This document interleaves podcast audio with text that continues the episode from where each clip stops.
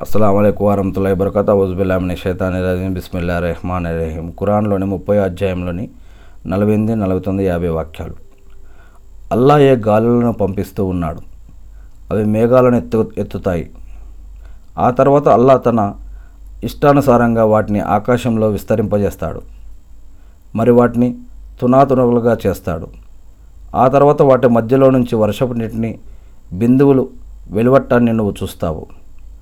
ఆ తర్వాత అల్లా ఆ వర్షపు నీటిని తన దాసులలో తాను కోరిన వారిపై కురిపించ కురిపించినప్పుడు వారు ఆనందంతో పులకించిపోతారు. మరి నిజానికి ఆ వర్షం తమపై కురవక ముందు వారు నిరాశ నిస్పృహలకు లోనే ఉండేవారు. మరి నువ్వు అల్లా కారుణ్యం చిహ్నాలను చూడు. భూమిని చచ్చిన తర్వాత ఏ విధంగా ఆయన బ్రతికిస్తున్నాడో చూడు. మరి ఆయన చనిపోయిన మృతులను కూడా తిరిగి అదేవిధంగా బ్రతికిస్తాడు. దాంట్లో ఎటువంటి సందేహం లేదు.